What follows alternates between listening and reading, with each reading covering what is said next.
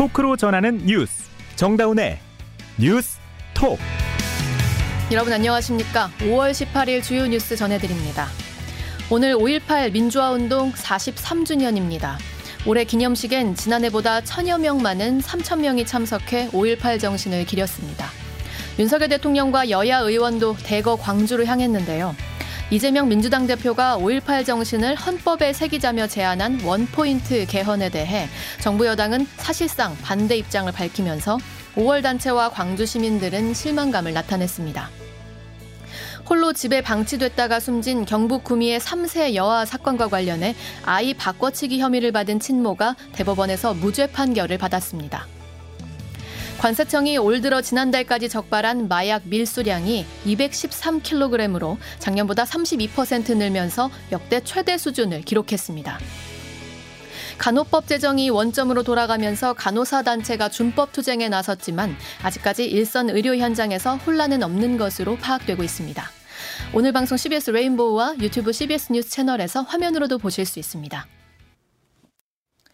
윤석열 대통령이 지난해에 이어 올해도 5.18 민주화운동 기념식에 참석했습니다. 윤 대통령은 5월 정신은 자유민주주의 헌법 정신 그 자체라며 위협하는 모든 세력과 도전에 당당히 맞서 싸워야 한다고 강조했습니다. 용산 대통령실에서 곽인숙 기자가 보도합니다. 윤석열 대통령이 지난해에 이어 올해도 광주를 찾았습니다. 이른바 보수 정부의 대통령이 2년 연속 5.18 민주화 운동 기념식에 참석한 건 처음입니다. 윤 대통령은 묘지 입구의 민주의 문에서 5.18 당시 가족을 잃었던 5월의 어머니들을 직접 맞이한 뒤 추모탑까지 약 200m를 걸어서 동반 입장했습니다. 윤 대통령은 5.18을 자유민주주의 헌법 정신 그 자체라고 했습니다. 5월의 정신은 우리 자유민주주의 헌법 정신 그 자체이고 우리가 반드시 계승해야 할 소중한 자산입니다. 특히 5월 정신의 의미에 대해서도 강조했습니다. 우리가 5월의 정신을 잊지 않고 계승한다면 우리는 자유와 민주주의를 위협하는 모든 세력과 도전에 당당히 맞서 싸워야 하고 광주 호남 지역의 경제 발전도 약속했습니다. 광주와 호남이 자유와 혁신을 바탕으로 AI와 첨단 과학 기술의 고도화를 이루어내고 이러한 성취를 미래 세대에게 계승시킬 수 있도록 대통령으로서 제대로 뒷받침하겠습니다. 윤 대통령은 유공자 묘역을 참배하고 유족들을 위로하며 유족들이 도시락도 먹고 쉴 수 있도록 묘역 입구의 민주관 쉼터를 확장하라고 박민식 국가보훈처장에게 지시했습니다. CBS 뉴스 곽인숙입니다. 보수정당 대통령이 2년 연속 기념식에 참석하고 또 5월 정신을 언급했다는 점에서 과거보다 한 발 나아갔다는 평가가 나옵니다. 다만 5.18 정신을 헌법에 수록하는 문제는 언급하지 않았는데요. 5월 단체들과 광주 시민들은 실망감을 감추지 못하고 있습니다. 광주 CBS 박효진 기자가, 기자가 보도합니다. 윤석열 대통령은 지난해 이어 올해도 5.18 기념식에 참석했습니다. 그러나 대통령 기념사의 5.18 정신의 헌법 전문 수록에 대한 언급은 없었습니다. 다만 지난해에 올해도 5월 정신은 자유민주주의 헌법 정신 자체라고만 언급했을 뿐입니다. 5월 단체들은 실망감을 감추지 못했습니다. 5.18 공로자의 정성국 회장입니다. 그런 부분은 우리 당사자 입장에서는 좀 섭섭한 부분이 있지만 그 여야 국회의원들 이렇게 해서 그 헌법 수록에 우리가 수록될 수 있도록 전문에 5월 정신에 대한 언급으로는 부족하다며 아쉬움을 나타내기도 했습니다. 5.18 기념재단 이기봉 사무처장입니다. 올해 기념사도 그렇고 전부 어, 어떤 그 5월 정신에 대해서 강조를 해주셨는데 예, 좀 아쉬운 부분들은 한 발 더 나아가서 헌법 전문 수록에 대한 언급까지 좀 해주셨으면 좋았을 텐데 5월 정신의 헌법 전문 수록에 대한 언급을 기대했던 광주 시민도 실망감을 나타냈습니다. 알맹이가 없다고 봐야죠. 사실 기대를 했습니다. 기대를 했는데 너무 주머니가 가벼웠고 주머니가 가벼웠던 아니라 주머니 자체가 없었다. 더불어민주당과 정의당, 광주시당 등 정치권도 윤 대통령 공약 사항인 5.18 정신의 헌법 전문 수록을 촉구하며 일제히 비판의 목소리를 높였습니다. CBS 뉴스 박유진입니다. 총선을 1년 앞두고 호남 표심을 향한 구애가 치열한 상황이죠. 오늘 여야 의원들은 광주로 총출동했습니다. 다만 어제 이재명 대표가 5.18 정신을 헌법 전문에 수록하기 위해 원포인트 개헌을 제안한 것을 두고는 여야의 신경전이 치열했는데요. 오늘 현장 취재한 정석호 기자 연결해서 이야기 들어봅니다. 자, 정석호 기자 서울로 복귀했습니까? 네, 오전까지 광주에서 기념식을 취재하고 오후에 복귀했습니다. 네, 대통령 방문에 맞춰서 여당 의원들도 많이 참석을 했는데 이렇게 대거 참석한 건 좀 이례적이에요. 네, 국민의힘 의원들은 서울에서 출발하는 광주행 KTX 특별열차를 편성해 다수의 의원들이 광주를 방문했습니다. 기념식 하루 전에는 김병민 최고위원과 이준석 전 대표 등 인사들이 전야제에 참석하기도 했습니다. 국민의힘이 이렇게 5.18 기념식에 힘을 쏟은 건 총선을 1년 앞두고 호남의 중도층 표심을 끌어안기 위한 전략으로 풀이됩니다. 네. 여기에 최근 김재원 최고위원과 태영호 의원이 5.18 민주화 운동과 관련해 이딴 실언을 했는데 돌아선 호남 민심을 달리려는 목적도 있어 보입니다. 김기현 대표의 말 들어보시죠. 우리 국민의힘은 5.18 민주화 운동에 대한 우리 당의 진심이 훼손되거나 퇴색되는 일이 없도록 할 것입니다. 아울러 우리 당의 진정성이 광주와 호남 시민들의 가슴 속에 울림을 들수 있도록 더욱 더욱 힘써 나가겠습니다. 김 대표는 호남 지역 청년 11명과 오찬 간담회를 갖고 호남에 대한 애정을 감추지 않았습니다. 이 자리에는 민주당 이재명 대표의 대선 후보 시절 청년 특보를 지냈던 20대가 참석해 눈길을 끌게 됐습니다. 이와 함께 국민의힘 지도부는 광주 군 공항 이전과 같은 지역 수건 사업도 대승적으로 검토하겠다며 표심을 호소했습니다. 자, 야권도 행보가 만만치 않았을 것 같은데요. 네, 민주당 이재명 대표는 어젯밤부터 광주를 찾아 전두환 표지석을 밟은 뒤 민주묘역을 참배했습니다. 이 대표는 고 이철규 열사와 백남기 열사, 최현열 열사의 묘소를 찾아 참배한 뒤 광주 지역 청년 정치인들을 만나 당내 현안을 논의했습니다. 이 자리에서 당에 대한 냉정한 평가와 쇄신 방안 등에 대해 청년들의 의견을 경청한 것으로 전해졌습니다. 이를 두고 총선을 앞두고 김남국 의원의 코인 사태로 빨간불이 켜지자 2030의 표심을 잡으려는 게 아니냐는 해석도 나오고 있습니다. 같은 당 민주당 지도부도 총출동해 거리 집회를 하고 전야제에 참석했습니다.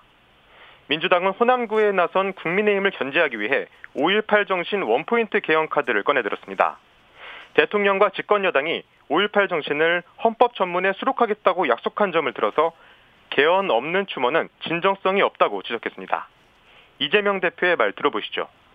약속했던 원포인트 개헌이나 국가 폭력에 의한 우리 국민들의 삶과 생명을 해치는 일에 대해서 반성하고 재발 방지 대책을 하지 않는 한 그것은 모두 공연불입니다.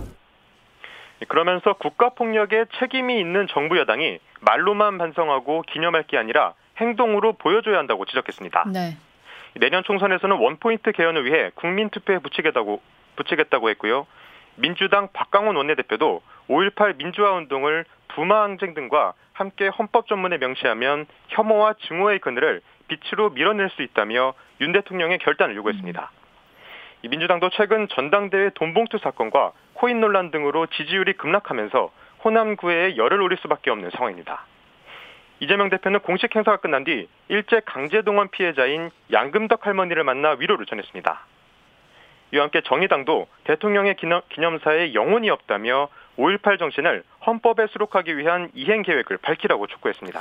자, 이 개헌 이야기에 대해서 여권 반응은 어땠습니까? 네, 우선 대통령실에서는 매우 격한 반응이 나왔는데요. 대통령실에서는 원포인트 개헌 제안이 비리에 얼룩진 정치인들의 국면 전환용 꼼수에 불과하다며 날을 세웠습니다. 음. 현재 이재명 대표의 사법 리스크와 함께 코인 논란으로 내용을 빚고 있는 민주당 상황을 언급한 것으로 풀이됩니다. 네. 이 헌법 개정은 규범 질서의 근본을 고치는 것이기 때문에 국민적 합의와 절차가 중요하다는 원론적인 입장입니다. 국민의힘도 헌법 개정이 대통령과 여당의 공약인 점은 인정하지만 구체적인 방안은 추가 논의가 필요하다며 거리를 뒀습니다. 그러면서 민주당이 정치적 의도를 갖고 있는 게 아니냐고 막공세를 폈습니다. 국민의힘은 논평을 통해 이 시점에 불쑥 개헌을 들고 나오는 것은 불리한 정치 상황을 덮고 모든 이슈를 개헌에 돌리려고 하는 것이라고 지적했습니다. 음. 일각에서는 개헌을 하려면 국, 국회의원의 불체포 특권 폐지도 개헌안에 담아야 한다면서 반격하는 목소리도 나오고 있습니다. 검찰 수사를 받고 있는 이재명 대표를 겨냥해 5.18 개헌과 맞바꾸려는 의도로 보입니다. 어. 여권 내에서는 5.18 개헌에 반대하는 지지자가 상당하고 총선을 앞둔 상황에서 개헌을 꺼내들 경우 모든 이슈를 빨아들이는 일종의 블랙홀이 될 수 있다는 우려를 음. 의식한 것으로 보입니다. 네, 여기까지 듣겠습니다. 정석호 기자였습니다. 여러분은 지금 뉴스다운 뉴스 정다운의 뉴스톡을 듣고 계십니다. 윤석열 대통령의 간호법 제정안 거부권 행사에 반발해 간호사 단체가 준법 투쟁을 시작했습니다. 다만 아직까지 일선 의료 현장에서 혼란은 빚어지지 않고 있는데요. 간호 단체는 내일 광화문에서 대규모 집회를 열고 단체 행동에 본격적으로 나설 계획입니다. 조혜령 기자가 보도합니다. 대한간호협회가 전국의 상급병원에 불법 업무 리스트를 전달했습니다. 대리 처방과 대리 수술, 체열, 초음파 등 간호사가 할 경우 불법이 되는 일들이 포함됐습니다. 아직까지는 주요 병원에서 간호사들의 단체 움직임으로 인한 진료 차질은 나타나지 않고 있는 상황입니다. 간호협회 측은 의료 현장에서 발생하는 불법 업무 지시를 강력히 거부해달라고 일선 간호사들에게 당부했습니다. 또 이르면 다음 주 불법 진료 신고센터를 설치해 운영할 계획입니다. 간호사 단체 행동이 본격화되면서 정부는 간호사계 달래기에 나섰습니다. 복지부는 전날 병원협회와 분당 서울대병원을 방문한 데 이어 오늘은 상급 종합병원장과 간담회를 열고 의료 공백을 최소화하도록 해달라고 당부했습니다. 한편 간호협회는 내일 오후 2시 광화문에서 대규모 규탄 대회를 열 계획입니다. CBS 뉴스 조혜령입니다. 홀로 집에 방치됐다가 숨진 경북 구미의 3세 여아 사건 기억하실지 모르겠습니다. 이 아이 바꿔치기 혐의를 받은 친모가 대법원에서 최종 무죄를 선고받았는데요. 숨진 아이와 바뀐 다른 아이의 행방 등은 결국 미궁으로 남게 됐습니다. 박희원 기자가 보도합니다. 지난 2021년 2월 경북 구미의 한 빌라에서 3살 여아가 숨진 채 발견됐습니다. 처음에는 아동학대와 방치로 알려진 이 사건은 뜻밖의 반전을 맞게 됩니다. 아이의 유전자 검사 결과 친모가 외할머니 성모 씨로 드러난 겁니다. 석 씨는 줄곧 출산한 적이 없다고 부인했지만 검찰은 석 씨가 2018년 3월에서 4월 사이 숨진 아이를 낳은 것으로 봤습니다. 석 씨는 비슷한 시기 출산한 딸 김모 씨의 아이와 자신이 몰래 낳은 아이를 바꿔치기 하고 딸의 아이를 빼돌린 혐의로 재판에 넘겨졌습니다. 당초 1, 2심은 혐의를 모두 유죄로 인정해 징역 8년을 선고했습니다. 그러나 대법원은 작년 6월 아이 바꿔치기 혐의는 추가 심리가 필요하다며 사건을 대구지법으로 돌려보냈습니다. 대구지법 형사항소부는 미성년자 약취 혐의를 무죄로 판단했고 대법원도 오늘 무죄를 확정했습니다. 대법원은 다만 석 씨가 숨진 아이를 발견하고선 이를 숨기려 한 혐의만 유죄로 판단해 징역 2년에 집행유예 3년을 선고했습니다. 결국 석 씨가 아이를 왜 바꿔치기 했는지 또 빼돌린 아이는 어디로 갔는지 등 사건의 진실은 당사자의 고백 없인 더 이상 밝힐 수 없게 됐습니다. CBS 뉴스 박희원입니다. 건설 노조가 1박 2일간 불법 집회를 열었다며 경찰이 수사에 나섰습니다. 경찰은 유사 사례가 발생할 수 있다면 집회 자체를 금지할 수도 있다는 입장인데요. 양영욱 기자의 취재로 들어보시죠. 윤익은 경찰청장이 오늘 기자회견을 열고 건설노조 장옥기 위원장 등 집행부 5명에게 오늘 25일까지 경찰에 출석하라고 밝혔습니다. 출석에 불응하면 체포영장을 발부받아 직접 검거에 나서겠다고 강조했습니다. 윤익은 경찰청장입니다. 이번 건설노조의 집회에 대해 다시 한번 강한 유감을 표하며 불법 행위에 대해서는 헌법과 법률에 의거하여 더욱 엄정하게 대응하겠습니다. 경찰은 노조가 신고 범위를 벗어나 집회를 여는 등 집시법을 위반하거나 차도를 점거해 교통을 방해했다고 보고 있습니다. 또 노동절에 열린 노동자 대회와 지난 2월 민주노총 결의 대회에서도 불법 행위를 찾아내 함께 수사할 계획입니다. 더 나아가 불법 집회 전력이 있는 단체가 유사한 집회를 신고하면 이를 금지하거나 제한하겠다고 경고했습니다. 경찰이 이번 집회를 빌미로 향후 건설노조의 집회 신고 자체를 막아 세울 수 있다는 겁니다. 민주노총은 성명을 내고 경찰이 헌법에 명시된 집회 자유를 제약한다고 규탄했습니다. 또 경찰의 무리한 건설노조 수사를 규탄하며 분신한 고 양해동 씨의 죽음에 대해 반성하지 않고 정부의 반노동 정책에 돌격대를 자처했다고 꼬집었습니다. CBS 뉴스 양영욱입니다. 올해 학생들에게까지 마약이 무분별하게 확산되고 있다. 이런 보도 여러 차례 전해드렸는데요. 지금 어느 때보다 마약에 대한 우려가 큰 상황이죠. 국내로 들여오다가 적발된 마약량도 역대 최대 규모를 기록했다고 합니다. 손경식 기자가 전해드립니다. 지난 4월 서울 강남 학원과의 마약 음료수 사건, 공부방을 사무실로 고등학교 시절 2억 원대 마약을 유통한 10대들, 그리고 여고생 마약 투약자, 이처럼 올 들어 유난히 학생 관련 마약 사건이 잇따르고 있는 가운데 마약류 밀수 적발량도 역대 최대치를 기록해 불안감과 우려가 커지고 있습니다. 관세청이 올 들어 4월까지 적발한 마약 밀수량은 205건, 213kg. 적발 건수는 지난해보다 줄었지만 중량은 32% 늘며 역대 최대 규모로 집계됐습니다. 적발 한 건당 평균 중량도 1kg을 넘었으며 마약 밀수 대형화가 뚜렷하게 확대되는 양상입니다. 모든 종류의 마약류 적발량이 늘었으며 특히 젊은 층의 수요가 늘고 있는 MDMA와 케타민은 모두 300% 이상 급증했습니다. 마약은 국제 우편으로 가장 많이 유입됐는데 자동차 부품 속에 넣거나 캔디 완제품으로 위장, 분유에 은닉하는 등 그 수법도 다양했습니다. 관세청은 국경 단계의 마약 밀반임을 원천 차단한다는 방침 아래 주요 밀수 경로별로 통관 검사를 강화하는 등 오늘도 마약과의 전쟁을 치르고 있습니다. CBS 뉴스 손경식입니다. 이 시각 보도국입니다. 대장동 50억 클럽 의혹을 수사하는 검찰이 이순우 전 우리은행 장과 김정태 전 하나금융지주 회장을 압수수색 이틀 만에 소환해 조사하고 있습니다. 당시 두 은행의 최고 책임자에 대한 검찰 조사가 이뤄지면서 주요 피의자인 박영수 전 특검과 곽상도 전 의원에 대한 소환도 임박했다는 관측입니다. 문재인 정부 시절 청와대 특별감찰반의 감찰 무마 의혹을 폭로한 김태우 서울강서구청장이 징역형의 집행유예가 확정돼 구청장직을 잃게 됐습니다. 대법원 일부는 공무상 비밀 누설 혐의로 기소된 김 구청장에게 징역 1년에 집행유예 2년을 선고한 원심을 확정했습니다. 혼자 살다 쓸쓸히 생을 마무리하는 고독사 위험군이 전국에 152만 5천 명으로 전체 인구의 3%, 1인 가구 5명 중 1명 꼴인 21%로 추정됐습니다. 고독사 위험은 고령층보다 중장년층이 더 컸고 특히 50대에서 가장 높았습니다. 정부는 고독사를 2027년까지 20% 줄이는 것을 목표로 지원을 강화하기로 했습니다. 일가족을 포함한 북한 주민 일행이 이달 초 어선을 타고 서해 북방 한계선을 넘어와 귀순 의사를 밝혀 당국이 조사하고 있습니다. 통일부는 지난 6일 밤 서해상으로 탈북한 어선에는 어린아이를 포함한 일가족 등 북한 주민 여러 명이 타고 있었으며 합동신문에서 귀순 의사 등을 확인 중이라고 밝혔습니다. 이 시각 보도국이었습니다.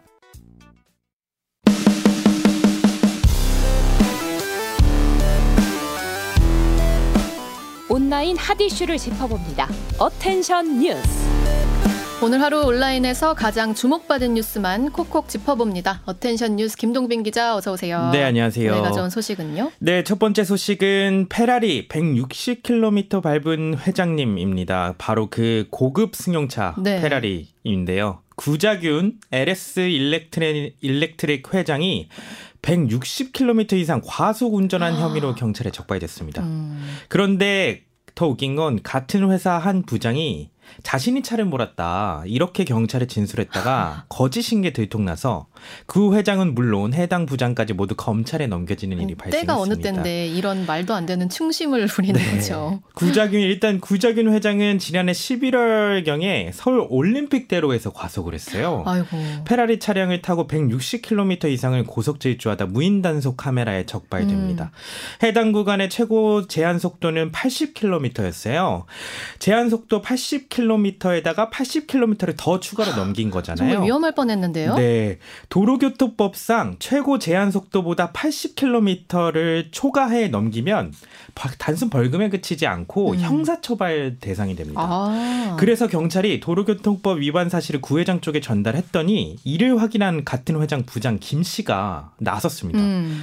경찰에 출석해서 자신이 차를 몰았다 이렇게 진술을 한 거예요. 네. 알고 봤더니 이 부장은 단순 과태료 처분인 줄 알고 사안을 가볍게 여기고 자기가 출석을 해서 자기가 몰았다 이렇게 말을 했던 거였어요. 네.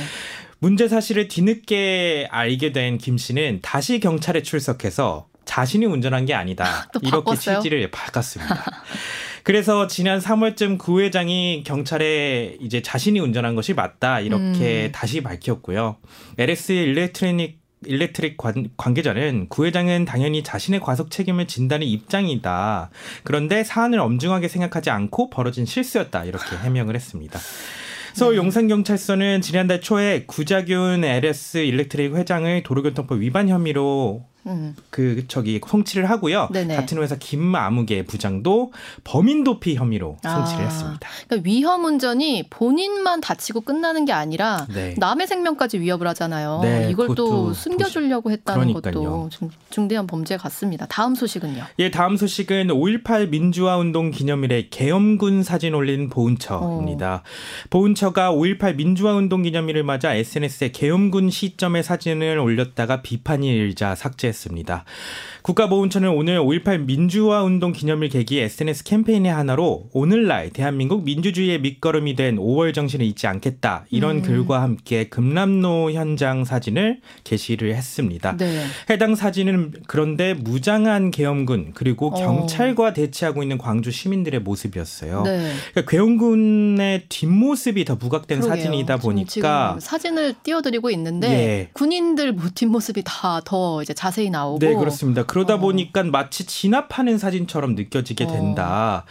이런 댓글들이 달렸고요. 가해자 시점에서 찍힌 사진이라는 음. 반발이 음. 이어지자 민주당 박용진 의원은 해당 사진을 올리며 비판도 제기하기, 제기하기도 했습니다. 결국 보훈처는 사과하고 해당 게시물을 삭제했는데요. 음. 국가보훈처는 5.18 유가족이나 한 분의 시민이라도 불편한 마음이 든다고 하면 결코 좋은 의미로 전달할 수 없다. 5.18 자유민주주의 정신을 시민들과 미래 세대에 기려야 할 국가 보훈처로서 함으로써 시민들의 뜻을 충분히 존중하는데 세심한 주의를 기울이도록 하겠다 이렇게 음. 밝혔습니다. 자, 마지막 소식은요? 예, 마지막 소식은 여성집 문틈으로 철사 넣어 문 열려고 한 부동산 업체 직원입니다. 어. 이너 얼마나 되게 소름 돋는 소식인데 그러게요. 혼자 사는 여성의 집 현관문 틈으로 철사를 넣어서 강제로 들어가려 한 혐의로 40대 부동산 업체 직원이 경찰 조사를 받게 됐습니다. 경기 부천 원미경찰서는 여성 혼자 사는 빌라 현관문 안으로 철사를 집어넣어 도어락을 열려고 한 혐의로 40대 남성에 대해 입건 전 조사를 진행할 예정인데요. 네네. 이게 커뮤니티에 그 사진이 올라와서 음. 퍼진 건데 앞서 경찰은 그제 오후 4시쯤 부천의 한 빌라에서 신원 미상의 남성이 무단 침입을 시도했다는 112 신고를 접수했습니다. 아. 이게 해당 빌라는 경매에 넘겨져 업체 소유였고요. 사람이 없는 줄 알았다고 해당 남성은 주장한 것으로 알려졌습니다. 사람이 없는데 왜 철사로 들어가려 그러니까요. 했겠습니까? 그것도 범죄죠. 아, 네. 여기까지 김동빈 기자였습니다. 네, 감사합니다. 이어서 날씨 전해드립니다. 김수진 기상 리포터. 네, 목요일인 오늘 전국이 흐리고 곳곳에 비가 내리면서 고온 현상이 다소 누그러졌습니다. 현재도 곳곳에서 비가 계속 이어지고 있는 가운데 특히 지금 호우주의보가 내려진 제주 산지와 제주 동부 지역 또 그 밖에 경기 북부, 강원 북부 내륙 산지를 중심으로는 시간당 10mm 안팎의 다소 강한 비가 내리고 있습니다. 이번 비는 내일 아침부터 오전 사이에 대부분 그치겠습니다만 강원 영동과 경북 북부 동해안은 동풍의 영향으로 내일 낮까지 비가 좀 더 이어지겠는데요. 예상 강우량은 제주도에 10에서 40mm, 남해안과 경기 북부, 강원 내륙 산지에 5에서 20, 그밖에 대부분 지역에 5mm 안팎의 비가 이어지겠습니다. 그리고 내일 오전까지 제주도와 남해안을 중심으로 바람이 강하게 불 것으로 보여서 시설물 관리와 화재, 화재 예방, 안전사고에 각별히 유의하시기 바랍니다. 한편 내일 아침 기온은 서울과 청주 17도, 원주, 광주, 대구 16도가 예상되고요. 낮 최고 기온 서울 28도, 원주, 대전, 광주 26도, 대구 25도의 분포로 서쪽 지역을 중심으로 좀 더 덥겠습니다. 날씨였습니다. 저희 레인보우 어플에서 다나조아님 잘 듣고 있습니다. 네, 다나조아님 감사합니다. 장수마마님, 정다운 기자님 오늘도 화이팅! 장수마마님도 화이팅입니다. 성주땡님 매일매일 기다려요. 네, 내일도 꼭 들어주세요. 그 좌님 수고 많으십니다. 네, 좌님도 오늘 하루 고생하셨습니다. 유튜브에서 자주 찾아주시는 한상범님 오늘도 알찬 뉴스 부탁드립니다. 오늘 뉴스가 알찼나요? 네, 비 오는 퇴근길입니다. 여러분 사고 없도록 조심하시고요. 저희는 내일 다시 뵙겠습니다. 고맙습니다.